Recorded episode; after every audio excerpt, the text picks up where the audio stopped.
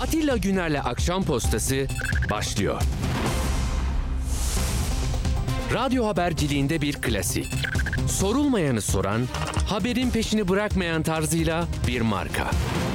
Atilla Güner'le Akşam Postası, gündeme damga vuran konu ve konuklarla hafta içi her akşam 17'de Radyo Sputnik'te.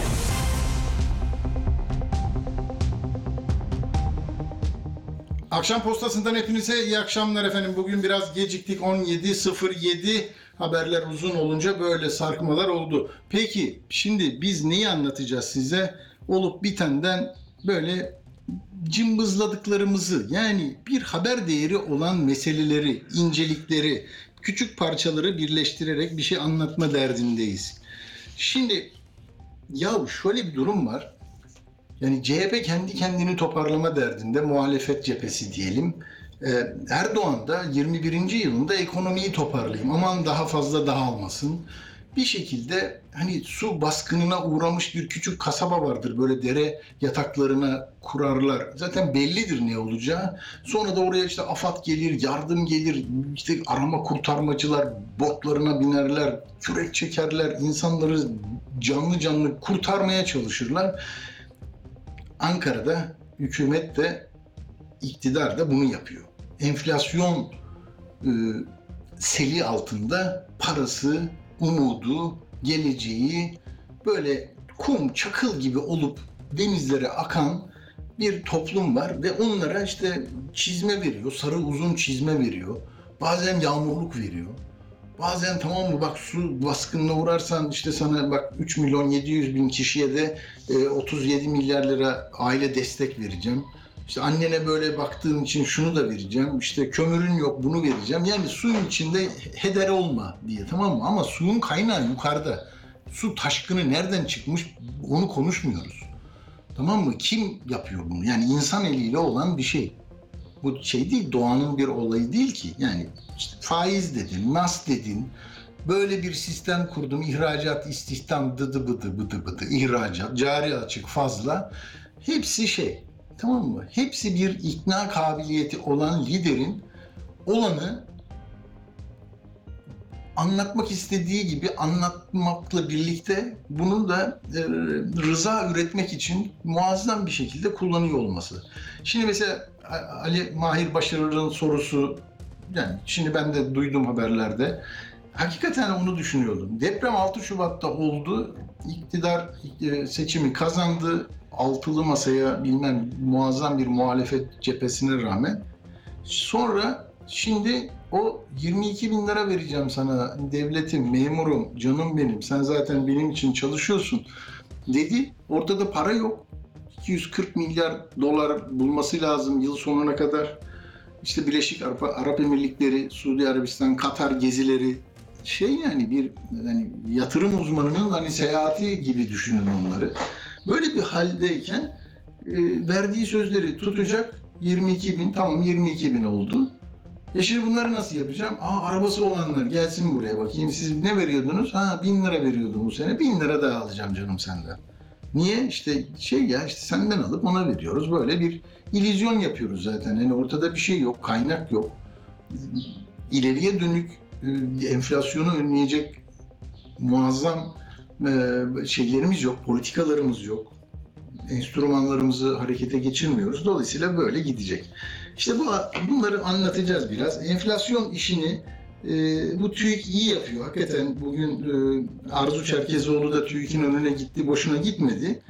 E, böyle aşağıya doğru indiriyor tamam mı? Yani e, iniyor gibi görünen bile arkadaşlar vahim olan bence bu ya. Haziranda en yüksek ikinci Haziran aylarında bu ölçümlerin yapıldığı zaman diliminde 30 yıldır, 40 yıldır en büyük Haziran enflasyonu bu.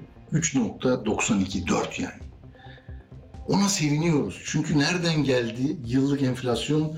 Aa 78'den bak 38'e düştü. Baz, baz etkisiyle aslında fiyatların artış hızı aynı devam ediyor. Bir önceki yılın aynı ayına bakarak düşüş oluyor. Başka da hiçbir şey olmuyor. Marketlerde yine canınız yanıyor. Bin lira, iki bin lira mutfağa haftada vermiş e, olanlarınız var. Görüyorum, duyuyorum. Çoluk çocuk olunca. Ve ya şimdi düşünebiliyor musunuz? Aylık fiyat artışını bütün şeye eli sıkı davrandığı halde e, 3.92 yapabilmiş. Ya 3.92 dediğiniz dünya çapında ne, nereye denk geliyor ona baktım da ya arkadaşlar yıllık enflasyonun e, yani 3.9'un aldığı altında olan ülkelere var. Portekiz, Lüksemburg, Kıbrıs, Danimarka, Yunanistan yıllık 2.8, seninkisi 4, 3.9. O yılda 12 ayda 2.8 Yunanistan hani iflas etti diyorduk ya. Bitti bak Avrupa Birliği'nin parasıyla ayakta duruyor. Rusya savaş savaş var. 2.5. Ee, Liechtenstein 2.2, İspanya 1.9, İsviçre 1.7. Yani, Yani bir yılda bu oluyor. Aylıklarda aylıklarda 0.4, yani binde, binde 4 Almanya. Sen, Sen 4. 4. İspanya 0.6, İtalya 0.2, Bulgaristan, Bulgaristan eksi, eksi 0.1, Yunanistan 0.6. Böyle, Böyle bir ülkede yani bu, yani bu nasıl, seçim, kazanılıyor peki? O zaman nereden geldi bu 21. yıl zaferi diyorsanız onun için daha fazla okumak, daha fazla zaman ayırmak lazım. O propaganda aletlerinde neler konuşuldu, neler edildi. Şimdi, Şimdi özlü bir şekilde karıştırmadan söyleyelim. Ee, yani yani aylık, aylık Haziran'da Haziran'da 3.92 fiyat artışı var. Yıllıkta 38.21 olmuş. Nereden geldi diye bakıyorsunuz. Yani tabii eskiden e, geçen ay mesela 39.59'du. Ama hatırlayın şeyi e, Haziran e, 2022'yi Mayıs'ta 78.62 idi. Yani dünyanın görüp göreceği en felaket bir şey. Peki yıllık artışta konut mesela benim çok etkiledi bu. 14.76. Bir yılda konut 14.76 artmış. Böyle mi ya? Sizin konut %14 mü? Devlet onun için mi yasalar çıkarıyor %25'in üstünde olma? Herkes 3 bin liralık kirasını 9 bin lira çıkaran ev sahiplerinden dert yanıyor. Olacak şey mi ya? Çay mesela 42, Çaykur %42 çaya zam yapmadı mı? TÜİK 14.9 diyor ona da. Bugün motorine de zam gelecek. Bak TOG da zamlanmış. TOG da alamayacaksınız. Alkollü içkilere de ÖTV 14.8 geldi. Zaten zararlı. Onu da bırakın. İşte bu tablo içinde memurlara 22 milyon verince, 22 bin lira verince hakikaten sıfırlar atmasaydı 22 milyon alacaktı ya. Ee, o şey de geldi meclise torba yasa. Şimdi orada da dediğim gibi depremden sonra bizim diyor finansman açığımız var onu lazım. Yoksa memuruna verecek işte 5 milyon memura bunları dağıtacak. Memurların neler aldığını gördünüz mü? Yani memurları kızdırmayalım ama hakikaten bir arkadaş da bugün dedi ya polis olmak varmış diye. Bak polis memuru 8'in biri diyor değil mi? 17 bin liradan 29 bin liraya çıkmış ya. Yüzde 62 zam aldı. Yüzde 81 alan var. 12 bin liradan 22 bin lira. En altta olanlar var bunlar 9'un biri. Yüzde 81, ortalama yüzde 51 zam aldılar. Emekliler ne yapacak? Aa, sürünsün emekliler çünkü 7500 liranın altında verilmiyor. Hani artık onlar da ölmesin diye. Ee, şimdi onların tuhaf 6700 6000 lirayken onları 7500 yaptılar. Şimdi yüzde 17 küsür gelecek bir zam. Yine 7500'ün altında onlara artış olmayacak. Ama öbür tarafta %56'lar var. Niye? Devletin memuru. Devlet böyle bir e, Erdoğan'ın Adalet ve Kalkınma Partisi'nin e, yeni e, şekillendirdiği sistem bunu böyle planlamış. Yani e, memur olmak için geç değil, e, dilerseniz memur olmakta e, atakta bulunabilirsiniz. Ben Arzu Çerkezoğlu'nun TÜİK önündeki söylediklerini bir size aktarayım. O sırada da Mustafa abi bağlansın. Mustafa Sönmez'le devam edeceğiz. Yargı kararına rağmen TÜİK madde fiyat listesini yayınlamamakta ısrar ediyor. Verileri karartmaya devam ediyor. Madde fiyatları bu listenin kontrol edebileceğimiz tek liste olduğu bu listenin bu verinin karartılması asla kabul edilemez. Şimdi TÜİK hangi malı kaç liradan hesaplıyor? Enflasyonu neye göre hesaplıyor? Bunu bilmiyoruz. Bir kez daha soruyoruz. TÜİK nereden alışveriş yapıyor? TÜİK eti, sütü, yumurtayı kaç liraya alıyor? Bir yılı aşkın bir süredir ısrarla bu soruları soruyoruz. Ve TÜİK bir yıldır sorduğumuz bu sorulara dün 4 Temmuz 2023 tarihi itibariyle bir yanıt verdi. Madde fiyat listesinin kendilerinde mevcut olmadığını söylediler. Listenin hazırlanmasının ayrı bir zaman alacağı gerekçesiyle bilgi talebimizi yerine getiremeyeceklerini söylediler. Evet böyle Mustafa abi de bağlanmış. Mustafa Sönmez de karşımızda. Merhaba Mustafa abi hoş geldiniz. Merhaba Atilla, iyi yayınlar. Çok teşekkürler. Bu TÜİK'in son verileri ışığında en dikkat çekici bulduğunuz e, yanı, yönü nedir Mustafa abi? Atilla tabii e, yeniden bir enflasyon e, e, kulvarına e, girdik. Yani bir düşüş değil, e, bir yükseliş e, trendi var. E, tam doğru ölçülemese de bir inişe değil, çıkışa tanık oluyoruz. Yüzde dörde Hmm. yakın bir aylık artış oldu. Ama bu da çok yüksek değil mi Mustafa abi? Bu da büyük yani. Bu da ülkelerde Tabii, yıllık oluyor bu. Hı hı. Yani yıllığı e, baz etkisiyle 38'e falan tekabül ediyor ama şimdi dünyada %38 enflasyonu olan e, Arjantin dışında bir biz varız yani e, Ya. kalbur ülkeler içerisinde. Onun için enflasyon meselesi ciddi bir mesele. E, alt başlıklarına baktığımızda yani niye bu artış? Çok e, bilinen, e, tahmin ettiğimiz e, döviz fiyatındaki artışla Hı. e, zuhur ettiğini görüyoruz. O da nedir? Akaryakıt artışı ciddi olarak arttı. Yani benzinde motorinde bir ayda %14 dün üstünde 14,5'a yakın Evet. artışlar olmuş. Ondan sonra otomobil fiyatları tabii artmış. Dolayısıyla dövizden e, kaynaklanan e, bir artış sürecine girdi. E, ama bu ayda kalmaz. Yani önümüzdeki aylarda da bu dövizdeki sıçramanın etkilerini bütün fiyatlarda görmeye devam edeceğiz. E, Tabii üretici başka- fiyatlardaki değil mi Mustafa abi üretici fiyatlarındaki bu yükseliş de onun onun işareti değil mi? Tabii tabii. Daha sonra Üretici artacak. yüzde altı buçuk arttı. Üretici fiyatlarında altı buçuk artması nedir? Sanayici diyor ki ben fiyatlarımı e, altı buçuk arttırdım arkadaş. Çünkü maliyetlerim arttı diyor yani. E, Dolayısıyla bunun devamını e, önümüzdeki aylarda bir enflasyonda düşüş değil artış şeklinde bir süreç e, olacak. Onu görebiliyoruz. E, Keza dövizin e, yanı sıra ikinci önemli e, enflasyon dinamiği gıdadır e, Türkiye'de. E, gıda fiyatları %3 artmış ama gıdanın e, tüketici sepetinde çok önemli bir ağırlığı var. Yani %3 arttığında birçok şeyi belirliyor. E, gıdadaki artışı e, artış arzla ilgili. Yani yeterince üretim yok. E, Hı hı. hayvancılık ürünleri, işte süt Tabii. ürünleri, et ürünleri bunlarda hiç e, düşüş gözlemiyoruz değil mi? Sürekli e, et fiyatları şöyle, süt fiyatları böyle, peynir, tereyağı fiyatları böyle yanına yaklaşılmıyor. Bu hakikaten bu ve üretimle ilgili e, ve kısa vadede çözüm bulunacak bir şey değil. Yani uzun vadede tarımı yeniden ayağa kaldırmakla ilgili bir şey. Böyle bir enflasyon dinamiği orada e, duruyor e, maalesef.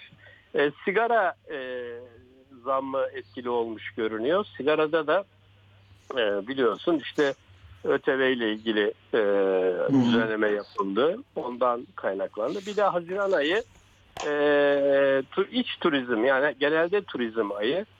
E, lokanta ve otel fiyatlarında e, çok ciddi e, artışlar var. E, zaten yeme içme ile ilgili olarak e, biliyorsun yani herkes e, adisyonlarını yayınlıyor artık. Bakın Tabii. fiyatlar ne oldu diye. E, bu şekilde kalemlere yayılan bir şey var, Tabii. e, durum var. E, ama özel Ko- olarak konut burada peki neden konut gerçeği yansıtmıyor gibi geldi bana. Konut diyor ki yılda Konut da- 14.76. Ha, Atilla iyi hatırlattın. Doğalgaz. Şimdi doğalgazı Erdoğan Hı. biliyorsun seçim Evet. seçim jesti olarak Mayıs ayında sıfırlamıştı. Ve Evet. e, Mayıs ayında sıfırlanan doğalgaz fiyatı enflasyonu e, hesaplamalarda acayip aşağı çekti. Şimdi biz sanıyorduk ki Haziran ayında bu ortadan kalkar. Hayır efendim Haziran Hmm. ayında da şimdi e, metreküpü e, 6 liraya yakın idi e, doğalgazın. Sıfırlanınca 0 lira e, dolayısıyla yüzde yüz e, ucuzlama diye kayıtlara geçti. Şimdi de e, 4 kuruş bile değil Atilla 4 santim mi denir kuruşun küçüğü? 0.43 0.43'müş. Evet evet 0.43 İşte 0.43 kuruş. Yani ben önce 4 kuruş diye Twitter'da yazdım. Sonra baktım ya kuruş değil bu santim yani. Metreküpü santim.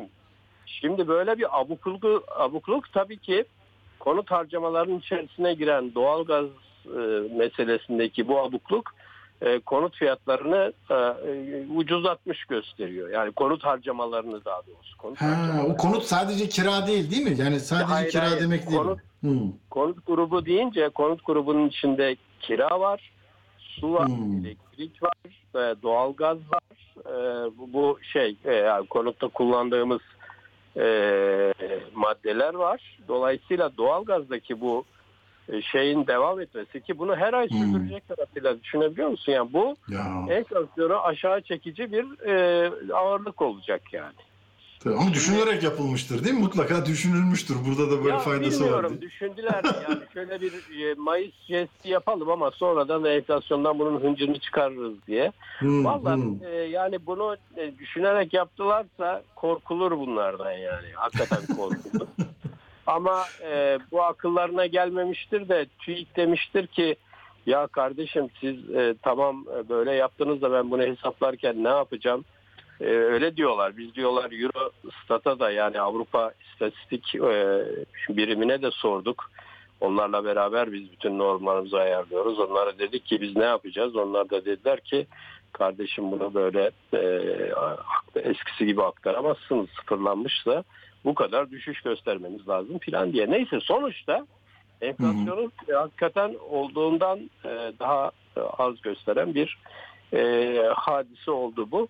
Peki yani bu, bu devam edecek. Bunu kabul edelim. Başka yapacak bir şey yok. Düzeltmeyecekler. Yani bununla ilgili kimse bir iddia şey yap da yapmadı. Hukuk yoluna falan da başvurmadı. Niye hukuk yoluna diyorum? Çünkü kardeşim buradan senin belirlediğin istatistik bir ansiklopedik bilgi değil ki. Buradan Evet. hareket ederek insanların maaşları, e, gelirleri belirleniyor yani. Hmm. E, senin, senin burada ürettiğin istatistik hani ansiklopedik bir bilgi olsa Değil mi? fantastik bir bilgi olsa tamam deriz vesaire ama Akademik tartışma yaparlar yani akademik Ha, bir tartışma. ama olur. yok buna buna bakılıyor ne yapılıyor gidiyor şimdi memur maaşı emekli maaşı buna göre belirlenecek Türkiye'deki birçok şeyin e, fiyatı buna göre belirleniyor herkes diyor ki bak enflasyon üfe bu tüfe bu ona göre diyor ben işte kiramı şöyle isterim ya da sözleşmemi şöyle yenilerim filan. Şimdi dolayısıyla sağlıklı belirlenmeyen bir enflasyon var ya bu bir türlü düzeltilmiyor. Hakikaten yani tam e, iyi niyetle biri bir şey yaptı filan diye hevesleniyorsun sonra tekrar birileri geliyor bir şey yapıyor. E, böyle yani bu da bu da tabii şimdi e, 6 ayın enflasyonu %20'ye yakın çıktı. 19.8 gibi. Halbuki doğru hesaplansa belki 21 olacak. Yani bu doğalgaz meselesi olmasa 21 olacak mesela. En azından bir, bir buçuk puan e, şey olacak. insanların gelirleri ona göre ayarlanacak. Şimdi bu bir, bir buçuk puan çalınmış oldu. Tabii Evet. çalınmış oldu yani. Bu birçok şey için geçerli yani. Birçok şey için geçerli. Bu yanlış ölçme, yanlış şey, e, objektif olmayan ölçme, sağlıksız bilgiler, e, işte Hı hı. sonuçta e, vatandaşın, e, e, emeklinin, memurun e, gelirlerine yansıyor. Onların gelirleri tespit edilirken eksik ölçümlerle e, tespit ediliyor. E, böyle de bir şeyi var tabii bu işin zararı var. Yani. Peki şimdi tabii yönetenler, ekonomiyi yönetenler işte kaptan birilerini değiştirdi ama nasıl e, bir bütçe yapacaklar ki e, bu ağır yükün altından da kalksınlar? Bir dış borç var, bir cari e, açık var fazla diye çıkıldı. Bir yandan da bu şeye baktım Mustafa abi o motorlu taş taşıtlar vergisi Ocak 2023'te sevinç başlıkları atılmış. Yüzde 122.9'dan Erdoğan %61.5'e indirdi diye. Bak seçime gidiliyor diye nasıl planlanıyor? Seçim bitti şimdi o yeniden %122.9'a çıktı. Bir tane daha ödeyeceğiz bitmeden. Değil mi? Değil mi? Yani, orada, orada bu, bu, bu harcamaları karşılamak için de böyle vergi salacaklar o zaman. Ya bir sürü alengirli iş var. Yani ek bütçe konması lazım. Ek bütçe e, ayrı bir mesele. Şimdi bugün hmm. okudum. E, kur korumalı mevduat mesela. Kur korumalı mevduat nedir? E, dövize gitme, e, e, getir Türk lirasını. E, ben sana döviz artışını garanti ediyorum. E, garanti mi ediyorsun? Al sana bir ayda yüzde otuz artış. Şimdi yüzde otuz artıştan kaynaklanan hazinenin 150-160 e, milyar e, liraya yakın bir yükü çıktı. Şimdi e, bu tabii bütçe açığını büyütüyor. Bütçe açığı büyüdüğü zaman istatistiklerde bütçe açığı bölü milli gelir yüzde 10-11'leri buluyor ki dışarıdan biri Türkiye'nin durumu nedir diye baktığında bu göstergeden ödü kopar. Hemen der ki uuu burada inanılmaz. Şimdi bunu bunu kamufle etmek için şöyle bir yol bulmuşlar ya. Bugün okudum. Bu KKM e, yükünü Merkez Bankası'na yıkmışlar. Yani Merkez Bankası kendi bilançosundan bunu ödesin, e, bütçenin bilançosunda görünmesin diye. E, böyle bir e, Ali Cengiz oyunları. E, yani yapılan bir şey yok. Hadise fotoğraf aslında e, dehşetli, e, ürkütücü.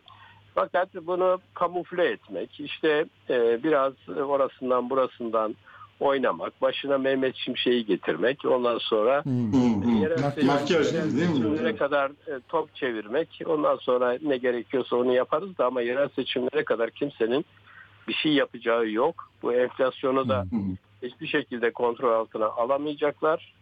Tıpkı biz 2022'nin e, önemli bir kısmında yaşadığımız gibi bir yüksek enflasyon sürecine giriyoruz. Ee, ve e, bu e, ücret yani asgari ücrette bizim yakında maaşlarda şurada burada yapılacak artışlar bu enflasyon artışının karşısında erir gider kardeşim. Hiç e, şey duramaz yani. Hakikaten bu e, yalan yanlış ölçümler bile e, ortaya neler neler çıkarıyor. Ee, hakikaten asgari ücrette bile ya ilk defa Ağustos'ta alacaklar Mustafa abi değil mi? Ağustos'ta alacaklar asgari ücreti. Orada bile şu anda 47 dolarlık kayıp var deniyor ya. 1200 lira, 1300 lira. Yani, yani oldu. Yani dolar olarak ölçersen öyle. Şimdi dolar fiyatı ne olacak o da belli değil. Şimdi bir de tutarsızlık. Yani Mehmet Şimşek geldi dedi ki biz rasyonel politikalar piyasaya bırakıyoruz. Hı hı. Dolar fiyatı ne olursa şöyle olacak. Faizde de bakın 6,5 puan artırarak başladık filan diye. Şimdi o 6,5 puan zaten insanları e, hayal kırıklığına uğrattı. Onlar 25 puana ulaşacak bir artış bekliyorlardı. Ee, yanı sıra ne gördük? Dövize müdahale etmeye başladılar. Şimdi döviz e, fiyatını e, manipüle etmek üzere e, Merkez Bankası yine devrede e, döviz yakıyor, dövize baskı yapıyor. E kardeşim ne oldu yani eskiden ne farkın oldu? Hiçbir şey olmadı. Ama özet olarak söylediğim şu, bu e, kocaman e, rasyonel e, politikalar bilmem ne lafı e, Mehmet Şimşek'in e, ezdi. Ezdi. Yani hmm. böyle bir şeyi e, en azından yerel seçime kadar uygulayamayacak. Erdoğan da hmm. bunu uygulatmayacağını bir şekilde e, ima etti, söyledi ya da belki pazarlığı böyle yaptı. Yani tamam kardeşim ben yerel seçimleri e, alayım ondan sonra ya da yerel seçimler geçsin ondan sonra sen istediğini yap ama yerel seçimlere kadar e, beni e, kemer sıkmaya, e, ekonomiyi soğutmaya, ondan sonra işte bir takım e, zayıf firmaların batmasına, onunla beraber bir takım insanların işsiz kalmasına, bundan dolayı bir öfkeye maruz bırakma. Yani ben seçmenle böyle şey yapmak istemiyorum. Benim politik hedeflerim var Dolayısıyla ekonominin rotası e, Mart sonuna kadar böyle e, seyreder Atilla. Peki bu ağır yükün altında yani geniş halk kitleleri var. Özellikle emekliler e, yani sayıları 14 milyona ulaştı bu EYT ile birlikte. Bir bunlar var.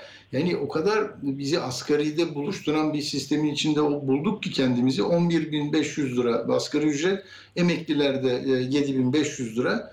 E, Şimdi buradan çıkış arıyorlar. Hani sel bas ben öyle benzettim ya sel baskınına uğramış bir kasaba var. Hiç sel bitmiyor burada. Sarı sarı botlar veriyorlar, kürek veriyorlar. İşte bu enflasyon e, çılgın e, şeyinde e, çağlayanından kurtarın kendinizi diye. Peki bunlar yetecek mi ya? Şimdi bak bu SSK'da 19.77 yapacaklar. 7500'ün altında kalanlar yine alamayacak. Memur, memur emeklisi 17.55 ama öbür e, memurlara da 17.55 %50 %17.55 bir de 8000 seyyani. Hem diyorlar bu dengeyi de bozacak. Yani bir şeyi düzelteyim derken e, bozmaya da e, müsait bir tablo var galiba. Öyle, öyle. Yani 11.400 yaptınsa asgari ücreti bana 7.500 lira e, emekli maaşı verirsen kalbim kırılır yani. Hmm. Derim ki ya e, asgari ücretin e, neredeyse yarısını bana layık görüyorsun. Ondan Evet. sonra e, emekli olarak kalbim kırılır. E, aynı şekilde e, diğer kesimler e, herkes e, şimdi 11.400 liraya çıtayı 11.400'e yükselttinse asgari ücreti olarak herkes hı. oradan bakmaya başlayacak. Tabii. Yani. Tabii. Onun için ona göre düzenlemeler, ayarlamalar yapacak. At- Atilla yapar. Yani Yapar. ağanın eli tutulmaz. Yapar. Çünkü sonuçta seçmen bu. Seçmen bu. Yani elinde hala Ya. bir oy kozu var. Değil mi? Hala, İstanbul'u e, alacağım, İstanbul'u alacağım Benim, diyorsan benim. Mart ayında e, çiviler yani e, ona göre. O Hmm. zaman ne yapacak? Verecek. Fakat o verecek de enflasyonu alıp götürecek. Yani e, mesele e, bu- gelirleri e, Evet, tayin evet. etmek, artırmak değil. O enflasyon ne olacak? Öbür tarafta enflasyon düşüreceği herhangi bir şey yapmıyor ki. Ya ben vermiyorum diyor. Ondan sonra enflasyon götürdüyse ben ne yapayım diyecek yani. Ya da diyecek ki enflasyon art- arttı ama bak ben seni mağdur etmedim. Artırdım filan. Evet. Ama Eskiden dışarıdan oluyor diyordu. Şimdi şimdi ne diyecek peki? Dışarıdan kaynaklanıyor diyordu. Onları da konuşmuyoruz artık. Nereden yok, bu yok enflasyon? artık e, öyle şeyler kalmadı artık şimdi. bulurlar bir argüman bulurlar. E, şöyle oldu da böyle oldu diye. E, ama e, kimse şeye aldanmasın. Yani gelirlerimiz e, enflasyon artıyor ama gelirlerimiz artırıyor. Yok kardeşim sen 3 gün sevinirsin. 3 gün e, kaşığın ucuyla seni e, sana bir bal ağzına çalar. Sonra kaşığın sapı enflasyonla bütün bunlar geri alınıyor. E, ge- dön geriye bak. Yani ge- e, geçen sene de iki defa asgari ücret artışı yapılmadı mı? E, ne kaldı geriye? E, şimdi yapılsa ne olacak ki bu enflasyonun karşısında ne dayanacak yani? Ya bir tane asgari ücret bir kiraya yetmiyor ya. 11.400 liraya ev bulamıyor insanlar Atilla. Doğru. Yani e, ve bir tane asgari ücret giriyorsa vay hallerine bu parayla nasıl geçinecekler? Hani iki asgari ücret girse biri kiraya geri kalanla nasıl geçinecekler? Ortalığın şeyi belli ya.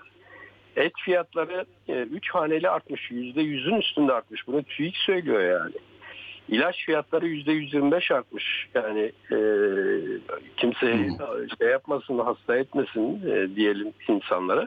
Ama e, böyle e, fahiş artışlar var. Hakikaten e, kimsenin yetişemeyeceği e, kaldı ki bunlar dediğim gibi TÜİK'in ölçümleri yani bir de gerçekte e, daha farklı.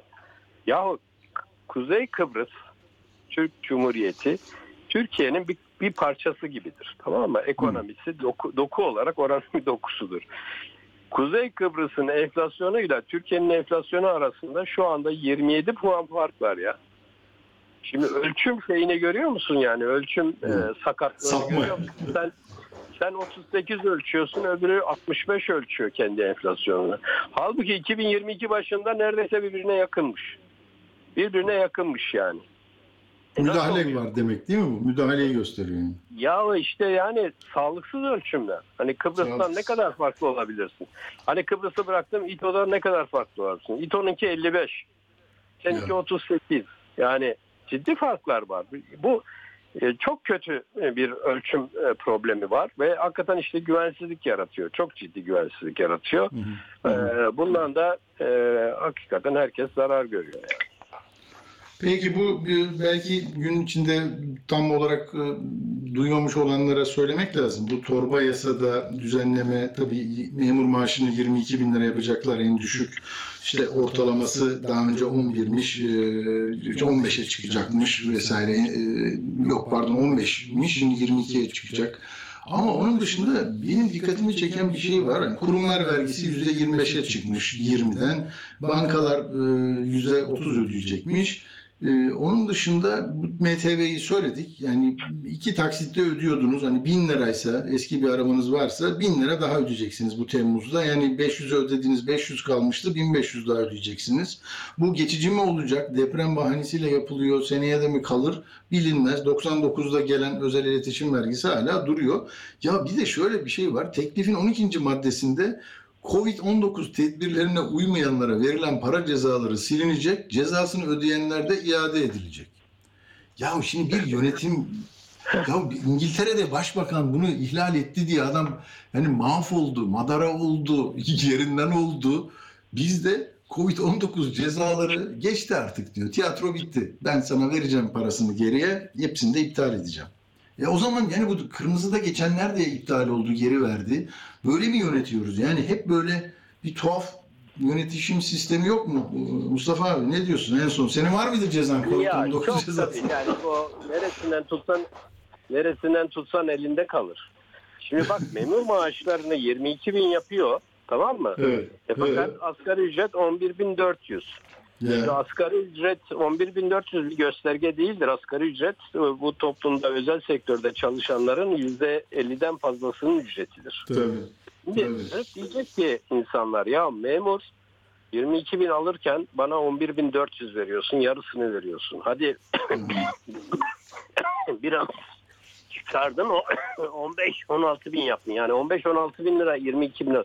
Orada çok e, ciddi şeyler olacak. E, Hmm.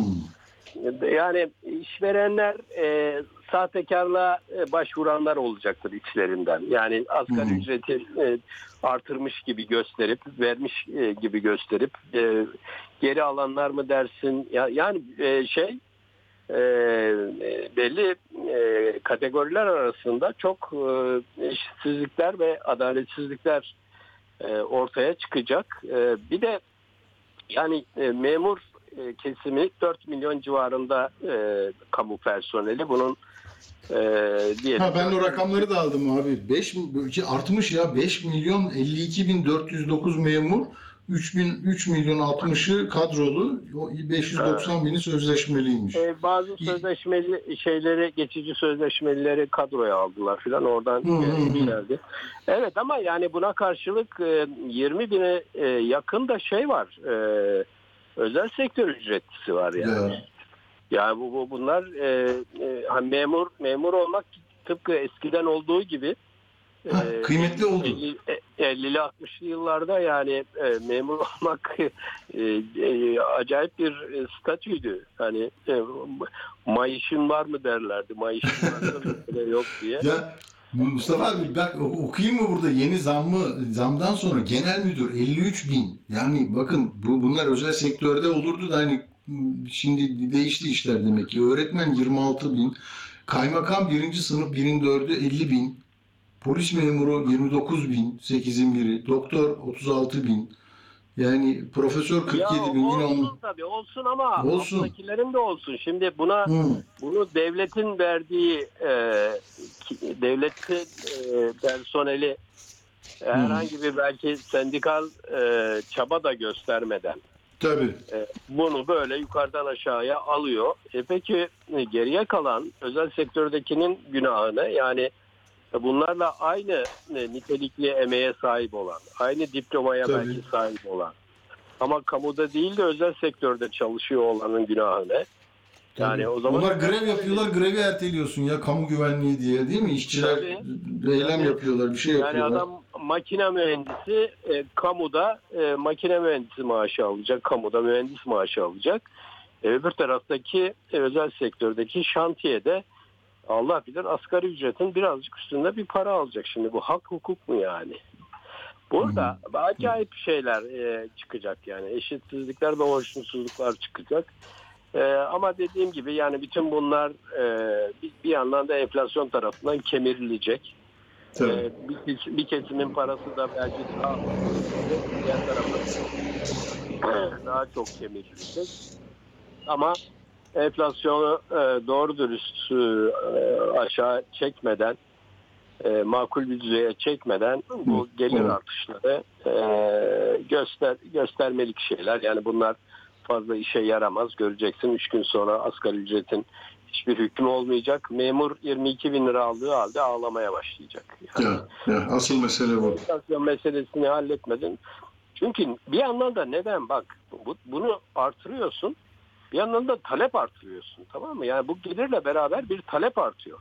Bu taleple beraber fiyatlar artıyor. Bir talep ve e, enflasyon spiraline sokuyorsun e, her şeyi. Yani hı. e, böyle bir döngü e, bu da sağlıksız bir siyaset yani politika. Böyle olmaz ki enflasyon böyle e, ekonomik politika olmaz ki en büyük yanlışlardan biridir bu. Yani enflasyonu düşür, ona göre gelirleri ayarla. Gelirleri güvence, gelirlere güvence ver. Yani ben size şu kadarlık artış yapıyorum ama söz enflasyonda tepesine vuracağım de. Böyle bir şey diyor mu? Yani bir Hı. enflasyon hedefi var mı ya? Biz bu hükümette mesela bir enflasyon hedefi duyduk mu şimdiye kadar? Yok. 6 Ama ay bak sonra enflasyon şu kadar olacak diye bir hedef var mı mesela? ya Merkez Bankası'nın yok muydu? Her yıl yüzde beş diyordu. Şimdi yeni Ya, yeni Merkez Bankası Başkanı ne dedi? Bu çok Ya e, tutanaklarda. diye bir e, körün değneği gibi bir şey bellemişler. Herkesi güldürüyorlar. Yani ne yüzde beş?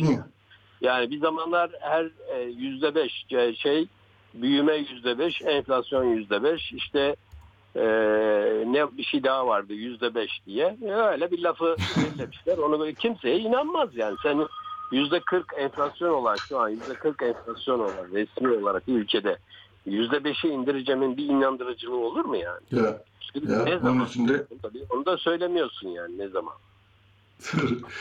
Peki Mustafa abi çok teşekkür ederim bizimle olduğunuz için. Ee, yine konuşacağız ekonomiyi. Yıllardır İyi konuşuyoruz. yayınlar Atilla. Sağ- ol. Görüşmek Ee. Peki İmamoğlu bir cümle soracağım. İmamoğlu'nun Ha. bu iktidar için değişim meselesini böyle 2-3 dakika özetler misiniz? Nasıl bir ta- tablo var orada? Ne oldu? Valla Atilla değişim e, de deyince ben bir program sunacak sandım. Ha. Ama Evet. henüz bir program görmüyorum. Yani değişim güzeldir siz ne diyorsunuz diye bir şey başlattı galiba. Siz de Yani herkese Evet, siz, siz de sorumlusunuz uzattı. değişimden. Evet mikrofon uzattı. Değişim güzel bir şey midir? Arkadaşlar ne istersiniz, ne yaparsınız filan. Ya bu bir iletişim şeyi midir onu bilemiyorum. E, tercihi midir onu bilemiyorum ama şimdi değişim dediğin zaman pro, gümbür gümbür programla çıkarsın. Ya. Arkadaşlar yani geçmişten şeyi hatırla e, Ecevit'le İnönü e, mücadelesini. Ecevit e, gümbür gümbür programla çıkardı çıktı. Evet. Yani e, su kullananın işte toprak Ya, e, şeyin diye e, o işleyenin e, böyle somut e, bozuk düzen diyordu ya. Bu bozuk düzen değişecek şeylerle. diyordu. Şimdi bence yani İmamoğlu değişim diyorsa programla çıkmak zorunda. Böyle herkese mikrofon uzatıp değişim iyidir siz ne diyorsunuz da olmaz.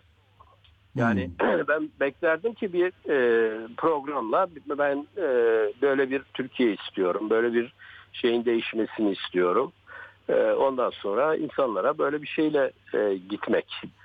E, onun e, yani bilmiyorum. Bu da dediğim gibi bir Bak. iletişim e, tercihi olabilir. Bekleyip göreceğiz Atilla. Anladım. Peki. Ben de o konuya geçeceğim. Çok teşekkürler Mustafa abiye Oldu. teşekkür ediyoruz. Mustafa Sönmez. Sağ olun. Sağ ol. İyi Sağ olun. Sağ olun. Arkadaşlar İzmir'de hiçbir şey anlaşılmıyor diyorlar. Oradaki vericilerden mi, bizden mi? Ee, İzmir'den yazan arkadaşlar var. Görüyorum. Bir bak. Vericilerden e, ise onu teknik arkadaşlar bir hakim olsunlar oraya. Şimdi e, evet Mustafa Sönmez'e de sorarak bu konuya girmiş olduk. Nedir? E, işte İmamoğlu'nun bir sitesi var. Yani partisi yok, programı yok. E, bir şeyi eksik söylüyor diye eleştirenler var çoğunlukta. bir manifesto deniyor. Manifesto böyle olmaz. Gibi Mustafa Sönmez de söyledi zaten. Belki bir iletişim meselesi bu. Yani müşterilerine ben bir lokanta açacağım. Lokantada ne yemek istiyorsunuz? Nasıl olsun diye sorulur mu? Bilmiyorum ama benim lokantam bütün herkesten farklı olacak. Ben işte vegan bir şey yapacağım ya da Antep usulü yapacağım ya da dünya mutfağı yapacağım falan bir şey olur. Yani ne harcınızda ne olacak? Neyi nasıl yapacaksınız? Neyi satıyor olacaksınız? Vaat ettiğiniz ne? Madem bu iletişim meselesi gibi görünüyor ya hani basitleştirerek böyle de diyebilirsiniz. Ben peki e, notlarımda ne var? Şöyle bir şey var yani millet egemenliği zayıflamış diyor. Ha burada siteyi hiç açmayanlar için yani açıyorsunuz siteyi. Buradan birlikte de açalım. Şöyle oluyor. Yani bir böyle güneş doğuyor öbür taraftan ama e, yani altta şey var, çimler var, çimenler var. İleride incecik bir e, ne var? E, şey ağaçlar var, yeşillik var falan da. Peki e, yani Murat Savuncu da yazmış ya. Ya insan yok mesela. İnsan koymakta bir sorun mu var? Niye böyle oldu? Hani bu işin içinde niye insan yok? Ben biraz şaşırdım doğrusunu size. Ha, açtım şimdi burada. Görüyorsunuz zaten görüş bildir diyor. Evet iktidar için değişim kocaman. Değişimin tam ortasında bir güneş gelmiş. Tam da böyle fotoğraf e, tekniği açısından da şey değil. Güneş bat doğuyor. E, orada da böyle patlamış yani renk, ışık. Böyle çimenler var. Sarı tarla mıdır bu? Buğdaylar var. Orada da ince bir e, şey var. Ağaçlar var. Hiç insan yok. E, hani bayrak falan yok zaten. CHP'nin içinden CHP'ye muhalif bir şey bu.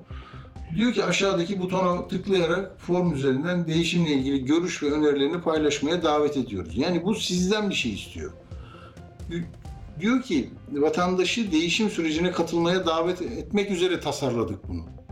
Çünkü diyor demokrasiyi geliştirmek, özgürlükleri korumak, refah arttırmak sadece siyasi partilerin değil, aynı zamanda seçmenin de görevi. Bak sizi göreve çağırıyor.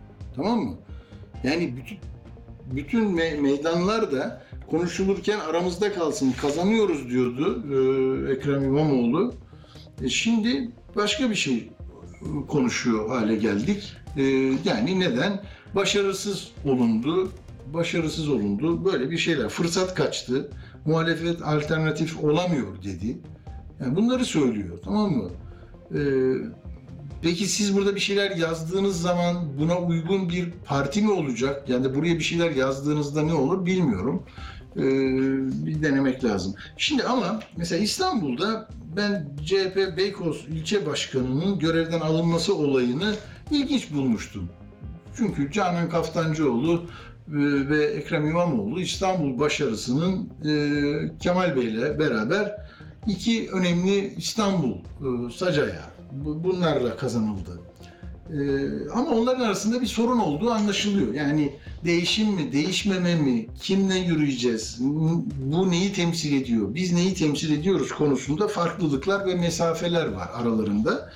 E, sonunda işte ilçe başkanları hem e, Canan Hanım'la il başkanıyla olabiliyor hem de İBB'nin başındaki birisi kendi partisinden 14 belediye başkanını çağırdığı gibi ilçe örgütleriyle de temas edebilir. Oralarda bir hatlar karıştı. Aydın Bey'e sormak istiyorum. Ben hattımızda Aydın Düzgün, e, Cumhuriyet Halk Partisi'nin Beykoz eski ilçe başkanı diyeceğiz herhalde. Aydın Bey merhaba. Bağlayabildik mi arkadaşlar? Tekrar e, düşmüş hattan tekrar bağlıyoruz. Evet. E, İmamoğlu'nun e, şeyi bu. Muhalefet alternatif olamıyor. Değişim fırsatı kaçırıldı. Hayal kırıklığı ve umutsuzluk var. Değişimin anahtarı CHP diyor. Ondan sonra işte Tunç Soyer'le buluşuyor ama Ankara'yla mesafelerde bir şey var. Yani kopukluk var. Şimdi Ankara'yla e, çok gidip gelmiyor eskisi gibi. Çünkü artık şey e, sitesini de kurdu. Bugün Faik Öztürk'e soruyorlar. Ya ben bu açıklama olmayan açıklamalara çok üzülüyorum hakikaten. Orada iki gazeteci birisi ATV adına danışman sordu. Dedi ki efendim ATV soruyor bize Ekrem İmamoğlu'nun bu şeyi e, iktidar için değişim meselesine ne diyorsunuz? Dedi ki MYK'da elin, ele alınmadı. Geçti başka bir gazeteci efendim böyle dediniz ama yani nedir değerlendirmeniz? MYK'da ele alınmadı değerlendirmem yok. Şimdi böyle yürüdü gitti. Yani buna hiç konuşmamak bir çare mi bilmiyorum. Ee, Neyse. Ee, ama dediğim gibi e, bunu eleştirenler de var. Barış iyi arkadaş, eski CHP milletvekili böyle olmaz. Lider gibi çık dışarıya. Gel çık dışarıya diyor. Ben de şimdi biraz Ankara'ya da e, baktım, sordum, soruşturdum. Dedikleri şu, ya bir 30'a kadar, 30'a yakın milletvekili şey yapıyor. e, bir deklarasyon yayınlayacaklar. Tamam mı? Bakın onu merakla bekliyorum ben. Çünkü e, değişime destek diyecekler ama Ekrem İmamoğlu'nun yakınında, yöresinde duracaklar bunlar. 30'a yakın milletvekili az değil. Bakın içlerinde Bülent Tezcan var, Muharrem Erkek var. Muharrem Erkek çok görünüyordu. Bak şimdi epeydir görünmüyor. Gökhan Günaydın. O zaten Ekrem İmamoğlu ile birlikte çalışıyor uzun zamandır. O tarım politikalarını falan kentte o yaptı. Hani buraya gübre verelim, buraya tohum verelim böyle bir sürü mesele. Neyse e, bakalım e, bu 30 milletvekili e, yani net bir şekilde e, İmamoğlu'nun bu ye- yeniden yapılandırmaya çalıştığı meseleye destek mi olacaklar? Ekrem Bey onu mu bekliyor? Arkasında kuvvetli bir rüzgar olursa mı öne çıkacak? Yoksa tereddütler içinde herkesin dediği gibi böyle ipleri koparacak bir şey yapmayıp ortaya karışık derler yani böyle ya işte halk da halka sordum. Ben bunu CHP'ye bildirecektim. Ben liderlik istemiyorum. Ben yerindeyim. Ben bir daha kazanacağım seçimi falan da diyebilir. Bilmiyorum. Bağlantı oluyor mu arkadaşlar? E, az önce hatta mıydı yani bağlanmış mıydı? E, anladım. Belki e, çekincesi vardır. Bilmiyorum. E, bağlanırsa bağlanır. Beni uyarın kulağımdan.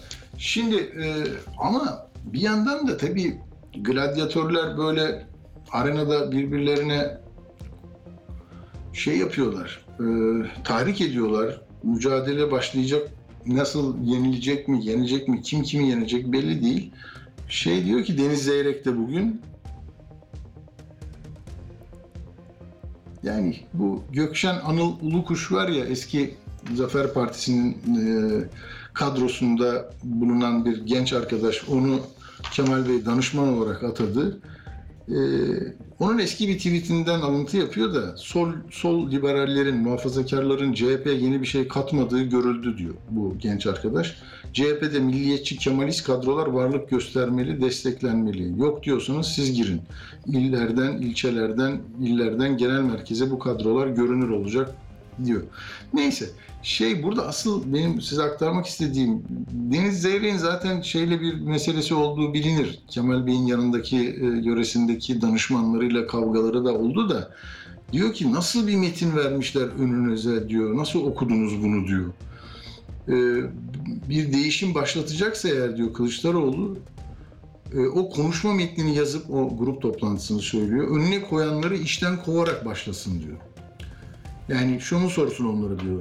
Yani 21 yıllık bir iktidar var. Değişmeyen şey o. Otoriter bir lider. Değişmeyene nasıl bakmayalım? Nasıl görmezden gelelim? Hani öyle dedi ya değişene bak, değişene bak bakıyor bakmıyorsunuz, değişmeyene bakıyorsunuz. Yine kaybettik arkadaşlar. Ne başarısından söz ediyorsunuz deyin diyor. Kılıçdaroğlu koltuğu ve kendi ekibini bırakmamak için elinden geleni yapacak diye de bitiriyor. Şimdi hayır bu, bu sert üslupla CHP biraz daha hırpalanacak gibi. Onun için ne kadar çabuk müdahale edilir, ne yapılırsa e, çare e, ortaya çıkacak. Mesela şeyde İsmail Saymaz'a konuşmuş bunları görmüşsünüzdür ama Muharrem İnce Atatürk gelse kurultayda şansı zor diyor. Yani yapı böyle diyor. Bunları e, o zaman burada biz noktalayalım. CHP meselesinde o bağlantıyı yapamayacağımızı ben hissettim. Arkadaş varken e, e, tekrar belki bir uyarı aldı niye çıkıyor diye. Ben e, şunu yapacağım. Hemen bir küçücük ara verin, bir tanıtımımı verin.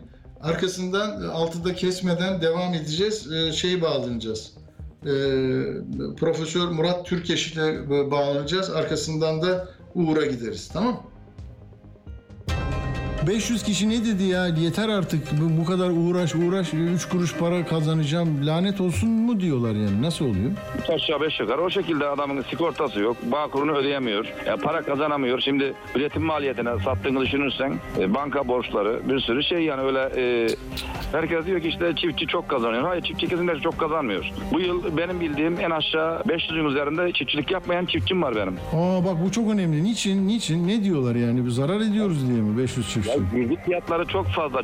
Domatesi bırakan adam nereye gidecek? O 500 kişi ne yapacak mesela 500 çiftçi? Başka şey mi ekecek? Ya hiçbir şey yok. Ya otelde çalışacak ya yövmeye gidecek Bak, ya e, bak. farklı yerlere gidecek ya da işte biz aç kaldık diyecek. Devletimiz onlara bir belli miktarda maaş verecek. Ekmek Ya. parası, çay parası neyse. Ya. Bak görüyor musun işte tarımın sorunu. Bu 500 çi- çiftçi üretimden niye vazgeçti? Herkes böyle 500-500 giderse değil mi? Öyle düşünmüyor musunuz? Çok kötü olmaz mı sonumuz ya? Ben ben şaşırdım ve çok üzüldüm. Hep bu söyleniyordu ama siz işin içindesiniz. İlçenin ziraat odası başkanısınız. Yani e, çok e, etkilendim bundan. Atilla Güner'le Akşam Postası hafta içi her gün saat 17'de tekrarıyla 22.30'da Radyo Sputnik'te. Radyo Sputnik artık dünyanın en çok kullanılan sosyal ağlarından biri olan Telegram'da. Hala kullanmıyorsanız önce Telegram uygulamasını mobil cihazınıza yükleyin. Ardından Radyo Sputnik'in Telegram kanalına katılın. Canlı yayınlarımızı ve programlarımızı kaçırmayın. Anlatılmayanları anlatıyoruz. Radyo Sputnik 5 merkezden karasal yayında. İstanbul 97.8, Ankara 96.2, İzmir 91, Bursa 101.4, Kocaeli 90.2. Karasal yayınlarımızın olmadığı yerlerde tr.sputniknews.com adresinden iOS ya da Android mobil cihazınızdan Sputnik News uygulamasını indirerek dinleyebilirsiniz. Radyo Sputnik. Anlatılmayanları anlatıyoruz. Atilla Güner'le Akşam Postası devam ediyor.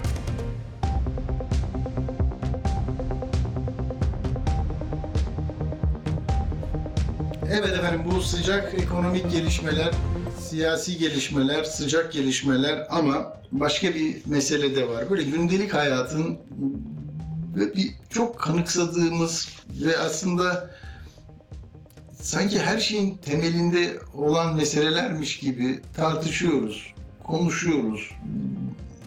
Bir şey, hani değişim sözü var, ne kadar sahici,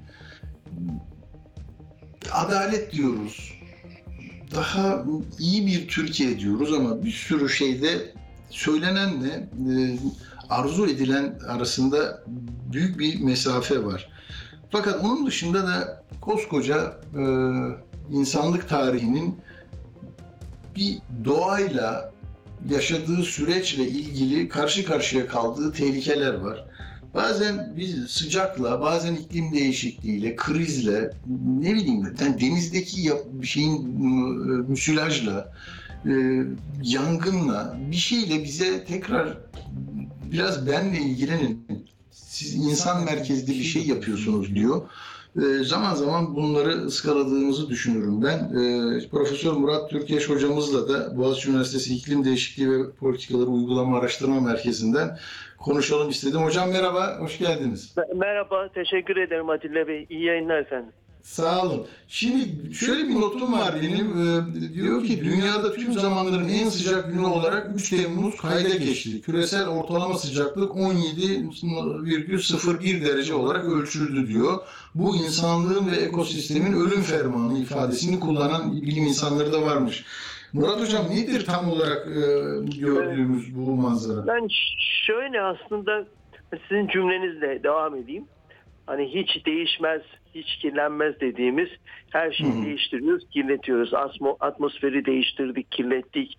Okyanusları Hı hı. kirlettik. Üstüne mikroplastikler, doğa, e, işte e, Evet. kuraklık, e, yeraltı suları çekildi. Şimdi Ya, tabii iklim sistemini değiştirdik. Çok önemli. Yani Evet.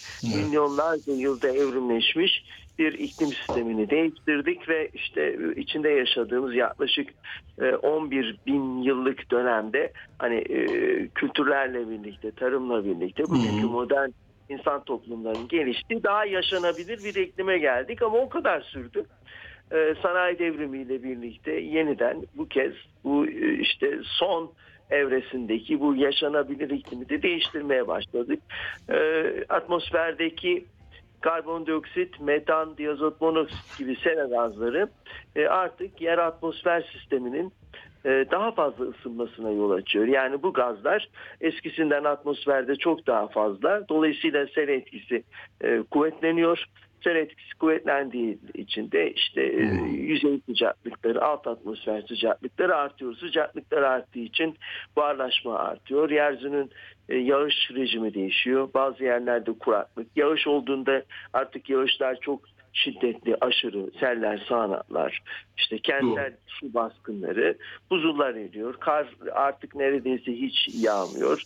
E, toprak nemi azalıyor. E, hava sıcaklıkları giderek artıyor. En, en kesin, en belirgin e, iklim değişikliği göstergesi hava sıcaklıklarının sürekli Hı hı. artıyor olması. Yani küresel ölçekte artıyor, bölgesel ölçekte artıyor, e, ülkesel ölçekte artıyor. Biliyoruz ki e, sanayi e, dönemine göre yaklaşık şu anda e, küresel ortalama yıllık e, yüzey sıcaklıkları 1.2 santigrat derece sanayi dönemine göre artmış durumda. Tabii bu ortalama Eskiden belki yüzyıllar alıyordu değil mi bu değişikliğin Evet, yaşanması? yüzyıllar- Evet yüzyıllar alıyordu. Kesinlikle Yani. öyle. Yani e, örneğin bu sıcaklık artışı işte e, son buzul arası çağdaki hızda gerçekleşmiş bir sıcaklık artışı. Yani eski kayıtlara bakınca bunu görüyoruz ve artık biliyoruz ki hava sıcaklıkları artıyor. Ortalamalar artıyor. Gece gündüz sıcaklıkları artıyor. Sıcak hava dalgalarının sıklığı, şiddeti, büyüklüğü efendim bu bu artıyor. Hemen her şey Bu neye yol açıyor hocam? Çok özür dilerim. Hani artıyor dediğimizde hem bir birey olarak insanlığa bir e, Evet. yani sağlığına ne, e, üretimine nasıl etki yapıyor Sıcak hava ya da dalgaları doğrudan insan sağlığını etkiliyor. Sıcak hava dalgaları. Yani özellikle belli yaş grupları, belli hastalık grupları, Hmm. işte kadınlar, hamileler, yaşlılar, küçük çocuklar, e, yoksullar tabii kentte, kırsalda kendini koruyamayacak, yüksek sıcaklıklardan koruyamayacak, sağlıklı, e, güvenli yaşam ortamına e, ulaşamayacak, yeterli sağlıklı suya ulaşamayacak olanlar. E, hastalık grupları işte biliyorsunuz solunum yolu hastalıkları, kalp damar hastaları, astım Evet. hastaları gibi pek çok hastalık grubu bundan etkileniyor. Peki, Ee, tarımsal bunlar- üretimde bir şey oluyor mu hocam? Tarımsal üretimde bir Tarıma- negatif tarıma etkisi. doğrudan iki yönden etkisi var. Ee, Bir Hmm. yandan tabii yüksek hava sıcaklıkları buharlaşma ve terlemeyi arttırıyor. Ee, Hmm. Öte yandan yeterli e, eğer e, toprakta da yeterli nem yoksa e, doğrudan büyüme e, zayıfladığı için rekolte azalıyor. Bunun dışında Tabii. sıcaklık yağış rejimi değiştiği zaman e, hastalık ve zararların fenolojisi de değişiyor ve olmadık zamanda hastalıklar, zararlar ayrıca ek bir şey veriyor. Ürün ürün Hı. alsanız bile kaliteli olmuyor. Yani yeteri kadar e, işte pazarda para bulabilecek bir kalitede olmuyor. E, ürünün kimyasal e, nitelikleri işte an- antioksidan içeriyorsa ya da belli besin elementleri içeriyorsa bu elementlerde azalma oluyor. Çok ciddi bir e, aslında olumsuz etkisi söz konusu. Asıl söylemek istediğim bu artık Tabii. e, bilinen, kabul edilen bir şey. Yani e, iklim sistemiyle, iklim değişikliğine mücadele biliyorsunuz yeterli değil. İşte Paris Antlaşması'nda hemen hemen hiçbir şey yapılamıyor ve biz önümüzdeki e, 10 yıllarda çok hızlı şekilde önce 1,5 sonra 2 santigrat derece sonra yüzyılın sonuna kadar büyük bir olasılıkla bu gidişle 3 santigrat derecelik küresel ısınma e, e, eşiğini e, aşacağız öyle gözüküyor. Hmm. Tabii sıcaklık artınca her şey değişiyor. Çünkü sıcaklık en temel yağışla birlikte en temel iklim elemanı ve sıcaklık yağışı da etkiliyor. Çünkü yağış rejimini değiştiriyor. E, böyle bir durumla karşı bu rekorlar da beklenen yani artık dünya sürekli bir ısınma bir küresel ısınma olduğu için işte hemen hemen e, kış biraz e, daha az etkileniyor şimdilik. Hani genel atmosfer dolaşımı kışın çok kuvvetli olduğu için henüz kış bu kadar çok sıcak değil ama bahar mevsimleri, yaz mevsimi e, etkileniyor. Dolayısıyla işte sıcak hava dalgaları işte Temmuz'da oluyordu. Mayıs'ta olmaya başladı. E, yangın Hmm. mevsimi uzadı. Bu sene Mayıs'ta başladı. Kuzey Yarımküre'de e, yangın, orman yangınları. Hı. Peki in- insanoğlu bu sonucu doğuracak ne hatalar yaptı hocam? Yani daha çok üreteceğiz diye mi? Daha Evet. çok o, zarar nasıl zarar verdik yani? Yani e, tabii en temel e, olanı e, fosil yakıtların kullanılmaya başlaması. Değil mi? E, yani kömürün, petrolün kullanılmaya başlaması. Sanayi devriminden o yüzden söz ediyoruz. Tabii. Ve böylece atmosferdeki karbondioksit e, artmaya başladı. Bunun dışında arazi kullanımı, arazi kullanım değişikliği, e, ormansızlaşma, sanayi süreçleri, işte e, kentler, atık yönetimi. E, Kalkınma çok özür dilerim hocam mesela kalkınma diye hani çok e, değil mi 19. yüzyıldan itibaren kalkınacağız. Or- Oraya bağlayacağım. İşte bütün bunlar karbondioksit, metan, diyozot, monoksit gibi gazların Hmm. atmosferdeki birikimini arttırdı. Çok hızlı arttı aslında. Doğru. Yani e, öngörülmediği kadar. Mesela karbondioksitte bütün bu e, sanayi döneminde günümüze kadar atmosferdeki karbondioksit birikimi e, inanılmaz bir şeydi. Yani işte e, sanayi öncesi e, 200 yaklaşık 280 ppm iken bugün atmosferde 420 ppm yani 420 milyon hacimde bir birim e, e, karbondioksit var. Bu çok kötü. Tabii bunların hepsi e, daha fazla tüketebilmek ve kalkınma paradigmalarıyla yaratıldı. Bunu bütün sistemler yaptı. Yani ne yazık ki aynı şey kapitalizm için de geçerli. Tabii. Bir dönem e, sosyalist ülkeler de yaptılar. Onlar e, sonradan yavaş yavaş fark ettiler ama o blok dağıldı filan. Şimdi e, aslında e, işte biliyorsun çok tartışılan bir kavram sürdürülebilirlik ama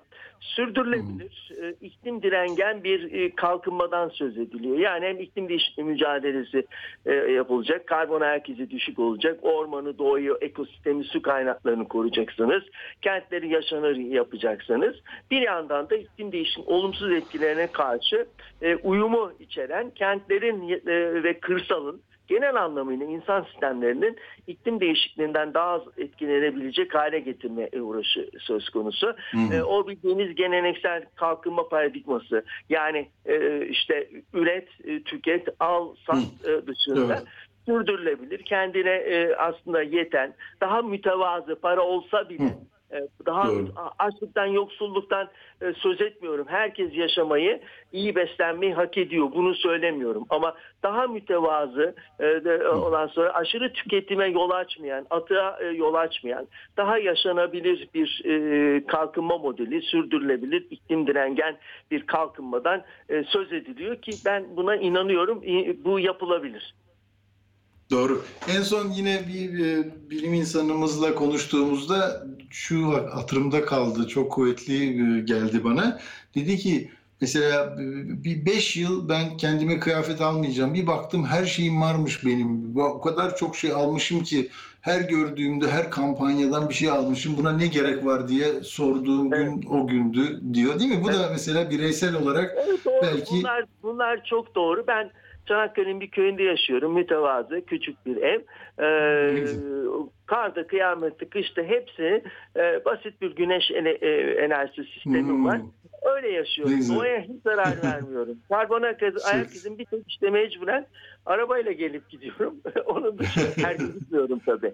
E, ama Tabii. e, tabii insan e, bunu yapabiliyor. Bu biraz da dünya görüşüyle ilgili.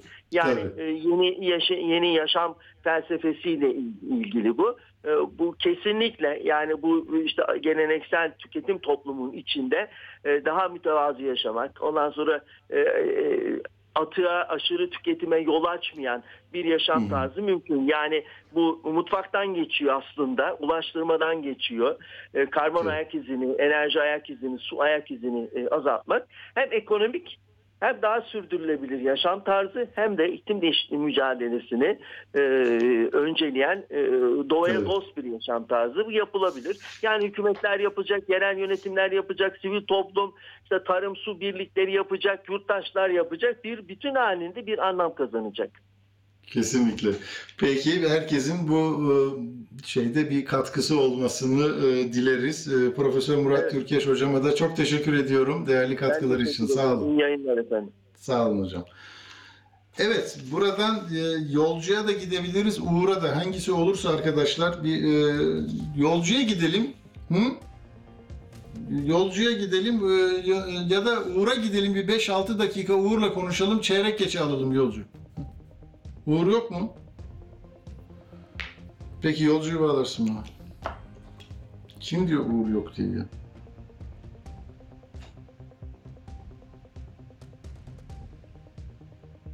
Tanıtım verin.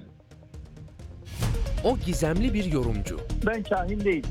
Ama herhalde hatırlayacaktır değerli dinleyiciler. Bir yıldan fazladır keser döner, sap döner, hesap döner diyordum. Hesap döndü. Adı yolcu.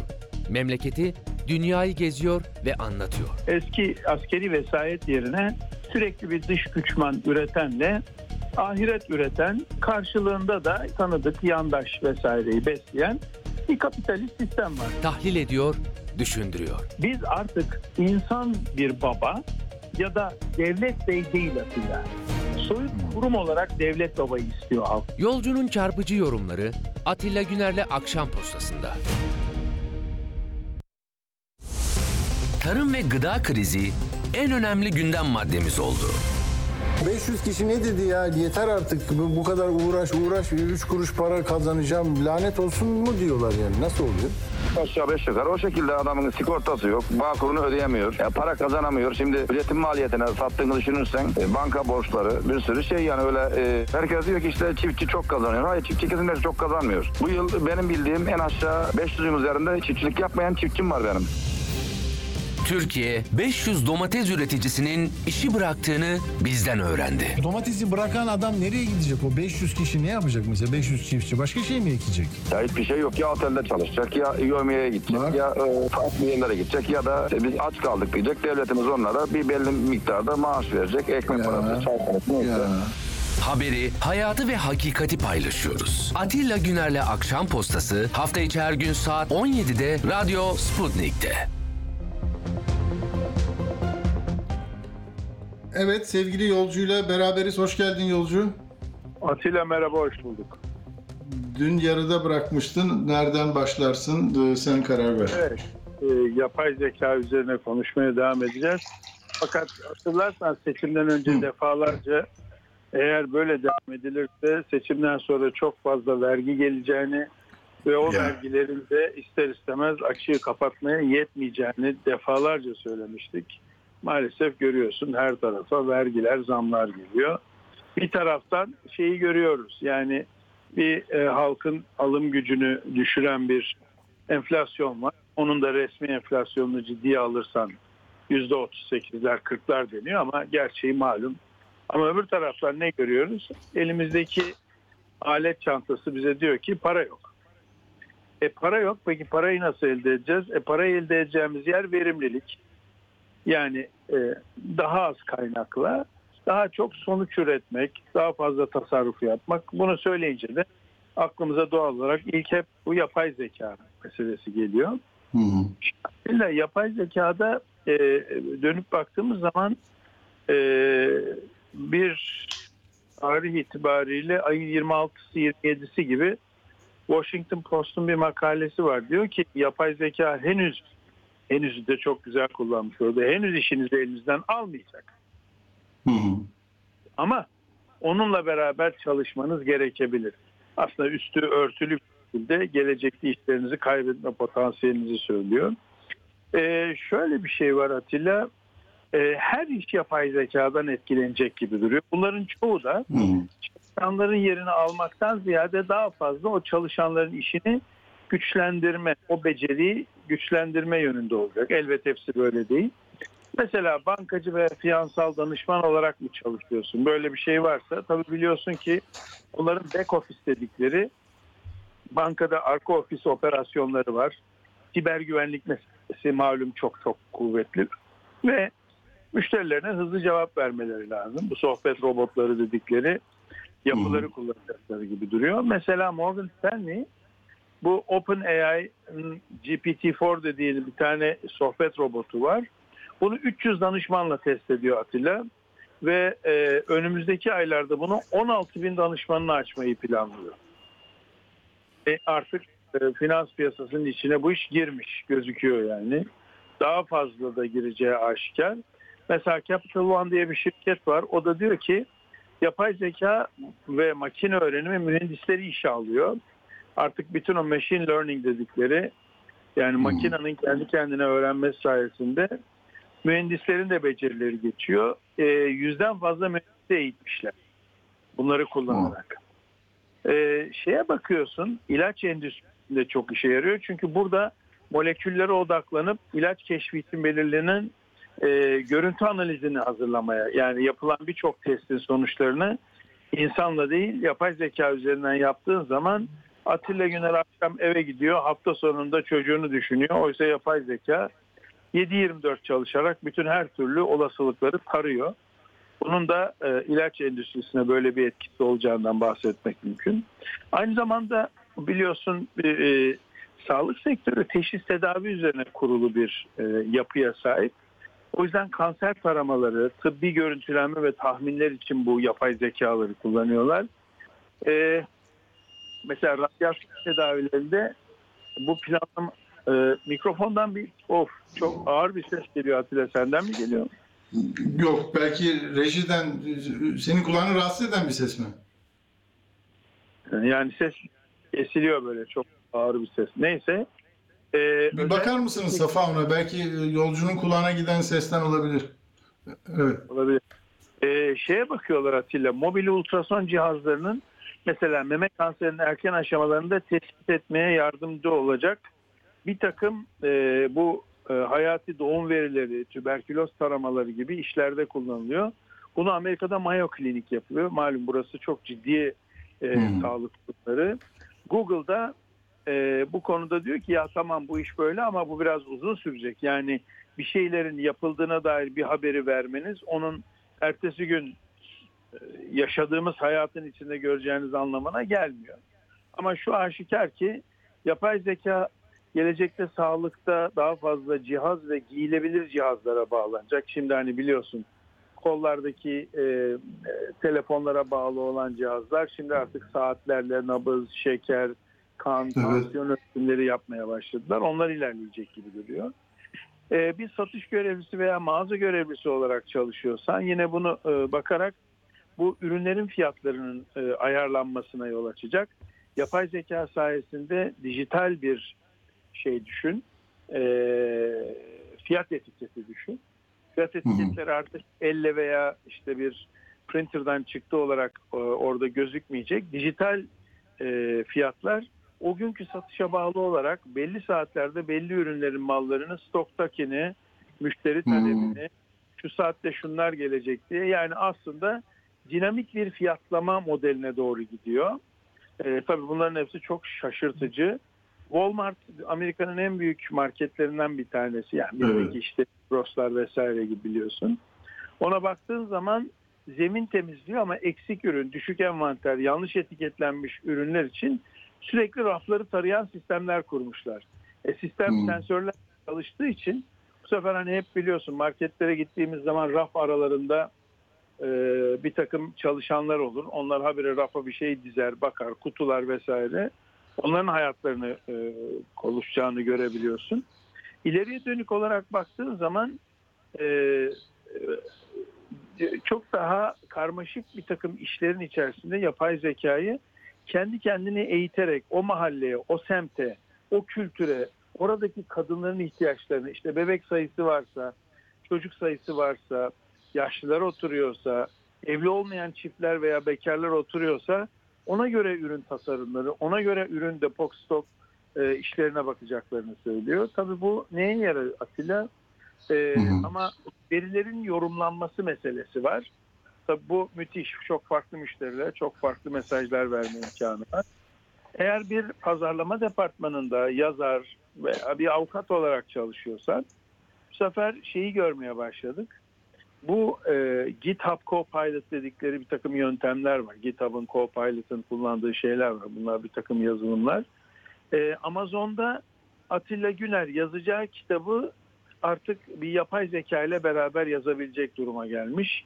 Atilla Güner mesela diyor ki yapay zekaya ya diyor güzelim bana sen Türkiye'deki Böyle hitap edersen bir şey diyor mu yolcu? Benimle düzgün Atilla- konuş falan diyor mu?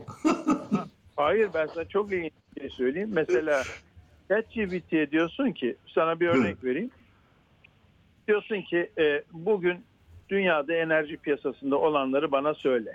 Hemen bir özet veriyor. Diyorsun ki ya bu çok e, e, şey oldu, detaysız oldu. Biraz detaya gir, detaylar geliyor. Ya bu yazdığın fazla resmi oldu.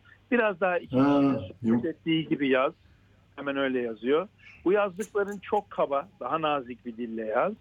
Bu yazdıkların e, çok nazik oldu. Bunu biraz daha üst düzey yöneticilerle konuşuyormuş gibi. Yani ne istersen Atilla. Allah Allah. hemen ve karşındaki de şöyle özür dilerim diyor hemen sana. Özür dilerim diyor. Ee, sonra soruyor nasıl buldunuz? E çünkü Atilla aslında yaptığı şey bu e, LLM dedikleri Large Language Model. Büyük Hmm. dil modelleri her bir kelimenin arkasından hangi kelimenin geleceğini tahminini çok hızlı yapabiliyor. Ee, sürekli son derece doğru, son derece tutarlı şeyler yapmıyor. Ancak büyük oranda çok doğru. Ufak tefek düzeltmeyle mesela ben sana rahatlıkla şunu söyleyebilirim. Diyelim ki e, hatta bunu canlı olarak da istersen yapabilirsin. Ekranda da yarın öbür gün e, bir gün arzu eden izleyiciler de izleyebilir. Diyelim ki Atilla Günür'ün bu kadar uzun senelik bir medya geçmişi var. Dolayısıyla bir büyük şirket Atilla Güner'den kriz yönetiminde e, medya dili kullanmak diye bir eğitim istiyor. Sen gidiyorsun, Hmm. ChatGPT'ye diyorsun ki kriz yönetiminde medyada dili kullanmak üzerine bir eğitim programı hazırlayacağım. Bana bu eğitimin akışı ve başlıklarını yaz. Hemen Allah sana Allah. döküyor. Ama ne? o zaman ben peki bu yokken biz yapıyorduk. Şimdi bu yapınca biz yapamayacağız mı? Yani herkes mi yapacak? Ara- arada şöyle bir fark var. Senin gibi bir uzman o söylenen programın içinde neyin eksik olduğunu, neyin Evet. öncelikli olduğunu onları biliyorsun. Ama senin bir genç Doğru. arkadaşa bu görevi verip de hadi hazırla dediğinde o sana belki saatler, belki günler süren bir şey hazırlarken ChatGPT sana bunu birkaç Evet. e, dakika değil Atilla, birkaç saniyede yapıyor. 10 saniye, 15 saniyede yapıyor. Ardından da dönüp şunu diyebiliyorsun rahatlıkla. E, bunu beğendim ama biraz daha detaylı yaz. Yazıyor. Onu da 10 saniyede yapıyor. Bunu beğenmedim. Birinci yaptığın model vardı. O ilk yaptığın modele dön. Fakat onu biraz daha şey yap. Mesela İngilizce yaz diyorsun. İngilizce söylüyorsun. Cümleyi şöyle bitiriyorsun. Please Turkish diyorsun. Lütfen bunu Türkçe yaz diyorsun. Bu sefer senin İngilizce söylediğin şeyi Türkçe'ye çeviriyor.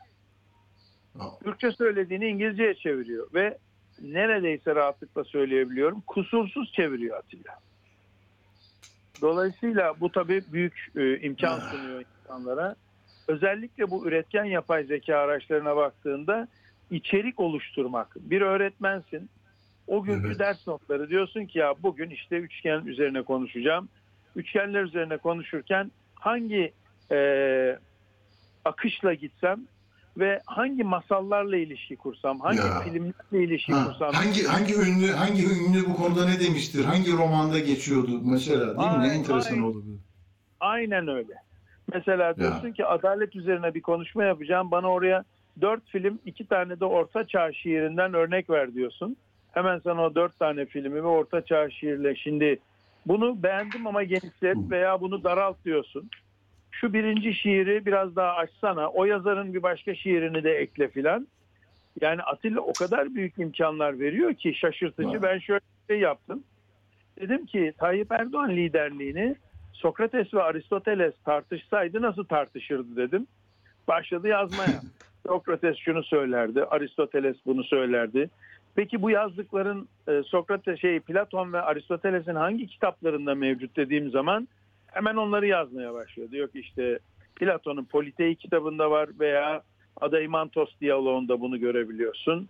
Veya dönüyor öbür tarafa işte Aristoteles'in Magna Morales'inde veya e, işte yazdığı kitaplar neyse oradan sonra referanslar da getiriyor. Hakikaten kontrol ettiğinde çok büyük oranda doğru Atilla. Şimdi bu bir konunun uzmanıysan senin hayatını müthiş Çok. kolaylaştırıyor. Bir konunun uzmanı olmak istiyorsan da hızını artırıyor. İşte üretkenlik çok, bu. Çok. Ee, Muazzam. Öğretmen- Ya şey Yolcu, yolcu, çok çok, özür dilerim. Aklıma ne geldi? Mesela Mesela Kemal Kemal Bey Bey otursa bu akşam. Hani ben, Hani ben işte 12 yıldır parti yönetiyorum. 21 yıllık bir iktidar var. Ben her şeyi yaptım, kaybettim ama kitle benden açıklama istiyor. Gerekçelerimi ta- tamamlayamadım daha. Sen benim yerime geçip bana bir şey yazar mısın desek ne, ne der acaba? Kemal, Kemal Bey Bey için bir Ee, kesin kesinlikle cevap veriyor. Örnek vereyim sana. Çıkıp desen ki Türkiye Büyük Millet Meclisi'nde parti grup toplantısında seçim sonrası bir analiz yapacağım. Ama senden istediğim liberal akımları içersin. Dünyadaki e, göç olaylarını içersin. Aynı zamanda ekonomik sıkıntıları içersin ve muhalefet e, sert bir dil kullansın e, gibi bir şeyler diye uzun tarif etmeye başlarsan o da ona göre yazıyor senin hazırlığın. Yazdığım her şeyi ya. yazdığım her şeyi kafiyeli hale getir diyorsun. İnanılmaz kafiyeli hale getiriyor. Dolayısıyla hani Devlet Bahçeli'nin çok işine yarayacak malzeme var orada biliyorsun. O konuşması hep böyle kafiyeli yapıyor. matematikle izah bunu. Hani Hani çıkar onu bile- çarp topla öyle anlat. E, yani onu da görebiliyorsun. Sadece hani 19 oradan 2 çıktı buradan 5 çıktı gibi bir şey yazsan ChatGPT herhalde durur ve sakince seni bekler. Yani onun algoritmasını anlayamadım diyebilir yani. Peki bunu, daha, çok konuşacağız ama, yani, ilk kez buna giriş yapanlar için de yani bu, ücretli mi, nasıl, erişirim, e, biraz, biraz öyle sanki e, o, o kısmından da, da katkı sunarız, sunarız değil mi? Yani, yani ben, ben orada bir reklam görmüyorum bu meseleyi. Hı. Hı. Daha okul mokul eğitim tarafına hiç girmedim bile. Onlara da Tabii. gireceğim daha. Tamam. Tamam. Çok teşekkür ediyoruz. Ee, teşekkür yolcu sağ olasın. Sağ ol. Eline sağlık.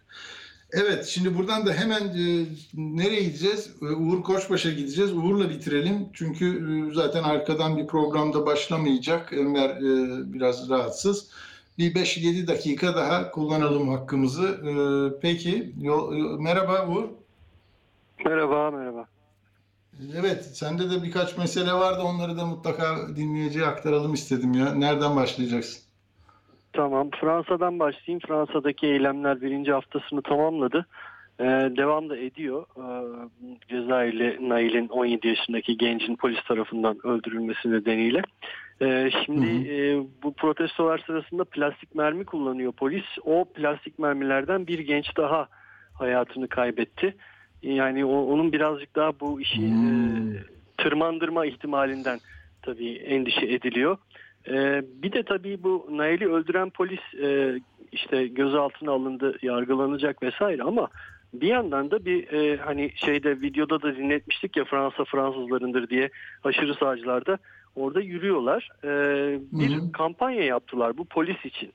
Yani bu adamı öldürdün sen aferin çok iyi iş yaptın. Bir göçmeni öldürdün. Ee, o yüzden senin için destek e, sana destek için para topluyoruz Ya, dediler ve 1 milyon eurodan fazla para toplandı. 1 milyon eurodan bahsediyoruz. Ve Fransa Adalet Hı. Bakanı bile buna çıktı, tepki gösterdi. Ee, hatta bir milletvekili de çıktı dedi ki mesajı mesajları özetle şu. Arapları öldürün ve milyoner olun. Yani bu kabul edilebilecek bir şey değil dediler. Ö- Ölen kampanya- çocuk için de bir kampanya vardı. Onda da 100 bin, 200 bin mi ne toplanmış diye öyle bir şey vardı. Evet, yani evet. düşün orada Evet, yani- insanların ilgisine bak. Hı hı. Nasıl bir kıyas?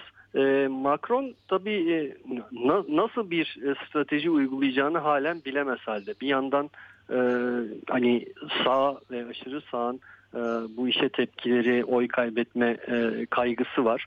Bir yandan e, sol cenahtan gelmesinden dolayı e, bir sükunet sağlamak isteği var ve barışçı bir yönden şu işi çözeyim Sarkozy gibi olmasın e, isteği Hmm. var. Ama bir yandan da e, işte dediğim gibi sağ seçmene göz kırpmak zorunda. Orada bir sosyal medya çıkışı oldu Macron'un. İlginç bir çıkış. Yani hani Erdoğan'ın biz alışırız ey Twitter laflarına e, benzer bir çıkış yaptı. Diyor ki e, sosyal medya ağlarına yönelik yasaklara yoğunlaşmamız gerek. İşler çığırından çıktığında e, sosyal medya ağlarına erişimi düzenleyebilecek ya da kesebilecek konumda olmalıyız dedi.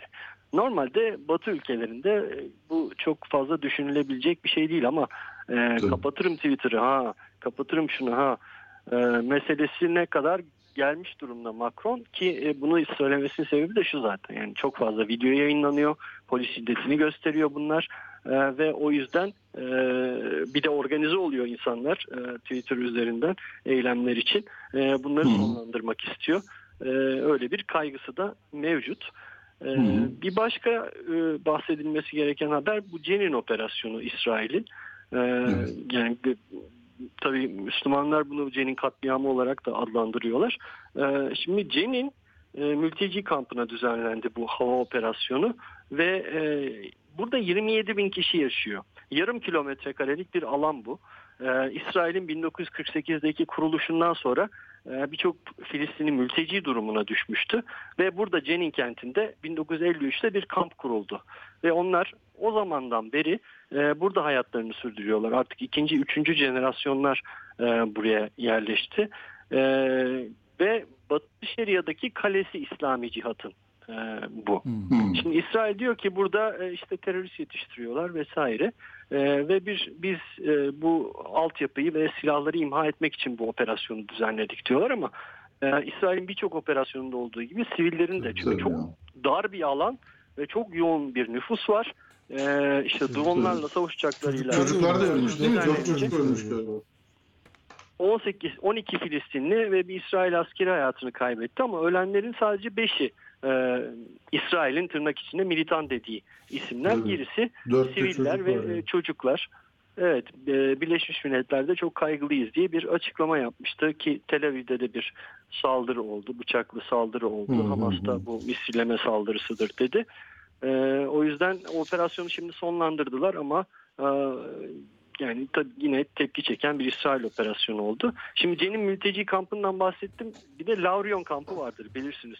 Çok Yunanistan'da, gündem olmuştu. İki kere gündem oldu. Yani bir- birincisi darbeden sonra e, Türkiye'den kaçan sol eğilimli yüzlerce kişi burada e, kaldılar. İkincisi de 90'lı yıllarda bu PKK'ların kampı olarak e, adlandırılıyordu. Çok tepki çekiyordu PKK burada adam yetiştiriyor diye. Şimdi burası kapatıldı bugün itibariyle. Hı. Ee, yıllar sonra kapatıldı. 1947 yılında kurulmuş bu da. Ee, ve e, göçmenlerin tutulduğu bir kampın başında. Daha sonra işte evriliyor. Sonuçta şu anda 53 kişi varmış sadece bu kampta. Ve e, zaten bu PKK'lıların e, dışarı çıkarılması meselesi Kardak krizinden sonra Kostas Simitis'in talimatıyla sağlanmıştı. E, geri kalan göçmenler de bugün itibariyle Yunanistan'ın farklı bölgelerindeki kamplara dağıtıldı. Sebebi de şu, sebebi çok enteresan. Ee, bu Laurion kampının çok yakınında bir marina var. Ve bu arazi Hı hı. o kadar değerli hale gelmiş ki işte yatlar yanaşıyorlar bu marinaya vesaire. Ya hemen dibinde de bir göçmen kampı var. Yani bu bu araziyi değerlendirmek için Lavrion Belediyesi'ne devredilmiş kampın e, şeyi arazisi ve o yüzden göçmenler de buradan transfer edilmek zorunda kalmış. Ee, son olarak da ne söyleyeyim? Arda'yı söyleyeyim yine Arda. dünkü meseleden devam ediyoruz ama işler çok tersine döndü çünkü İspanya basını, İspanya spor basını artık tamamen Arda Güler'e kilitlenmiş durumda Fenerbahçe'nin 18 Allah. yaşındaki yıldızına. Yani e, Real Madrid'le Barcelona kapışıyordu. Artık Barcelona aldı denilirken bir anda Real Madrid devreye girdi ve e, Barcelona'nın elinden galiba Arda'yı kaptığı gibi gözüküyor.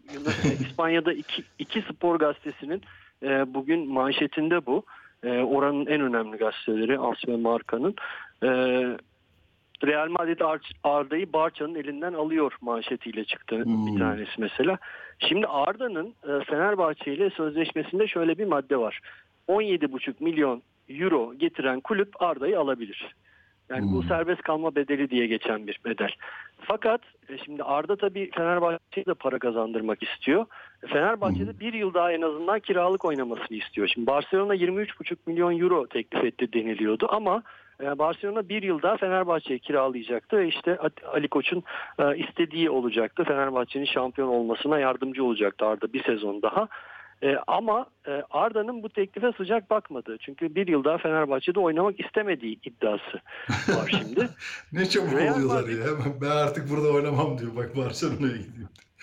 Evet hatta Ali Koç buna şimdi iddiaya göre yine tepki göstermiş. Çünkü Ar- Evet. e, Arda'nın ailesiyle bir görüşme yapmış ve orada Arda'nın bu talebi dile getirilince imza kalplere atılmıyormuş diye bir tepkisi olmuş. Çok kızmış e, Arda'nın bu tepkisine. Ama e, görünen o ki Real Madrid 20 milyon euro ödeyerek e, Arda'ya da belirli bir imza parası vererek ki bu 10 milyon eurodan bahsediliyor. Yani çok ciddi rakamlardan bahsediliyor. E, galiba Real Madrid'in futbolcusu olacakmış gibi e, duruyor. E, tabii Avrupa'nın da en e, sükseli transferlerinden bir tanesi olacak. Çünkü Hakikaten Arda yakışıklı da çok yetenekli yakışıklı da bir çocuk. Altındağ'dan Real Madrid'e güzel hikaye. Bunu biraz e, sana Evet. söylediğim o bağlantılarıyla da konuşabiliriz yani yarın öbürsü gün. Evet evet. Peki. Evet. Bugün e, hep arkada program var diye kısa kesiyorduk. Bugün de 5 dakika e, böylece uzatmış olduk. Teşekkür ediyorum Uğur sağ olasın. Ben teşekkür ederim. Evet sizlere de hoşça kalın diyoruz. Ee, Bazı teknik nedenlerle yani vericilerden e, kaynaklı olduğunu anladığımız bazı e, uyarılarımız oldu. E, Bunları da düzeltme yoluna gideceğiz. Hepinize iyi bir akşam diliyorum. Hoşça kalın efendim. Atilla Güner'le Akşam Postası sona erdi.